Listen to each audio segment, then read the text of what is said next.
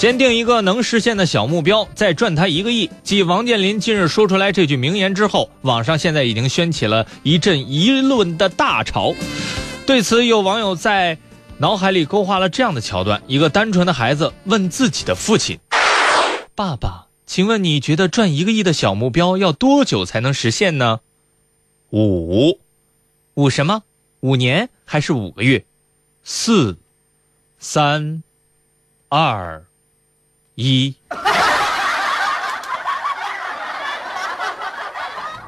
不过王健林的这句话让人们又想起了之前马云说过的一句话，他说我人生最大的错误就是创建阿里巴巴。于是有网友总结，成功就是要先定一个小目标，然后再犯一个大错误。不过总感觉爸爸们的人生像计算器错误之后是溢出，而我的人生就像一个计算器，错误归零。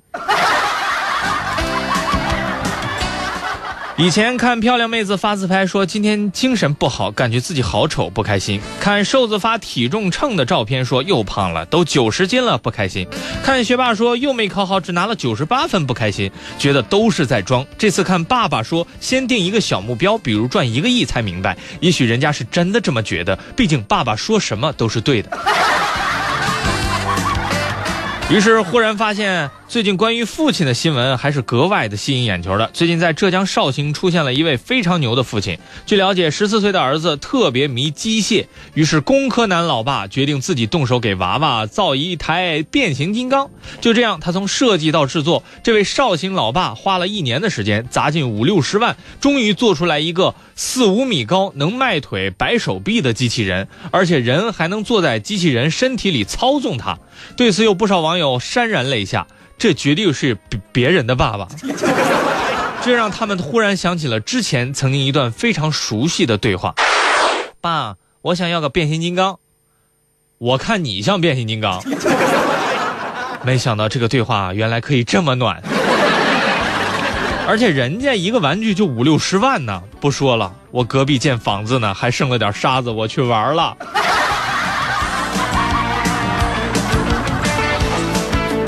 拥有这样的父亲，童年怎么能不精彩呢？最起码父亲跟自己的对话也会从别玩游戏了，快学习去吧，改成别玩变形金刚了，快学习去吧。感觉幸福感都会在无形当中提升了，好像长大一点就可以对爸爸说，对不起爸爸，我现在不能学习，我得先去守护地球的和平了。那道数学题我回来再做。然而又是一年开学季，所有人的目光又开始重新聚焦到学生身上了。大学生返校了，高中生继续奋斗，初中生接着没心没肺，小学生不重要。开个玩笑，当然重要了。在这个奇妙的时刻，许多小朋友要告别幼儿园进入小学了。就在这时，有新闻爆料了，有些家长由于太心疼孩子了，生怕孩子吃苦，于是有家长便在学前教育的第2天一早把保姆叫了过来，专门帮孩子剥鸡蛋。对此，有专家说，家长要学会放手，鼓励孩子独立自主，不能包办。然而，对此有大龄网友硬生生的冒充学生党表示，不是保姆剥的鸡蛋没有爱的味道。有医学专家表示，此种行为在医学上讲，通常叫做太不要脸。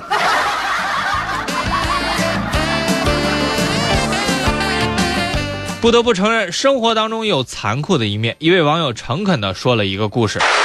有一天我在路上遇到了阿拉丁神灯，我拿出我的创业计划求灯神让我赚1个亿，完成小目标。灯神说，你要先定一个能达成的小目标，更小的目标。我说，那就先让我瘦一个3-5斤吧。灯神说，你把你刚才那个创业计划拿过来，我再看看。为什么我们永远瘦不下去？为什么我们的肚子常含脂肪？因为我们对吃爱的深沉。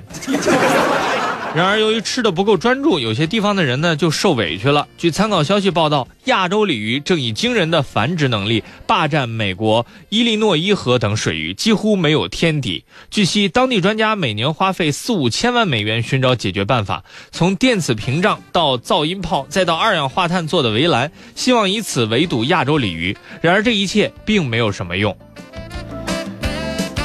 许多网友在网上发问，怎么样才能帮帮他们呢？对此有国内网友不屑的表示，每个月都能看到好几次这样的新闻，烦都烦死了，你们就不能拉一飞机中国人过去永绝后患吗？把我们拉过去，让你们见识见识什么才是真正的生物入侵，这才是入侵物种应有的样子。此时的小龙虾也许正蜷缩在某个角落里瑟瑟发抖，只希望30秒内有人转发这条锦鲤，可以让他们保命。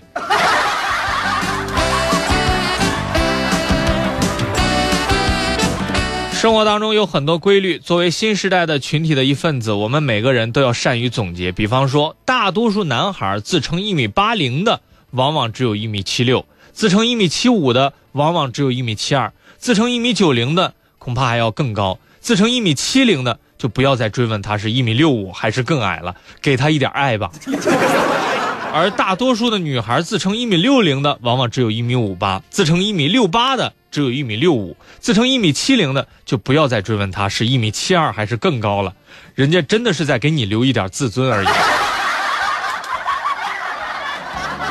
然而生活当中还有一些规律，比方说我睡觉睡不够的时候，你真的别问我困不困，不然我很快就睡着了。不过最近还是发生了一件利好的消息啊！据了解，长沙市教育局近日下发通知，决定从2016年下学期开始，将城区小学生早上的上课时间推迟半小时，调整至8点30分。其中，湖南省义务教育学校办学的标准明确就要求，保证每天小学生不少于10小时，初中生不小于9小时的睡眠时间，这简直是所有学生的福音啊！然而值得欣慰的是，这条消息出现还是有一个大背景的，那就是快要开学了。学生们义愤填膺，家长们欢欣鼓舞，据说每到这一个时刻，家长们都会上演一出年度大戏，叫做送瘟神。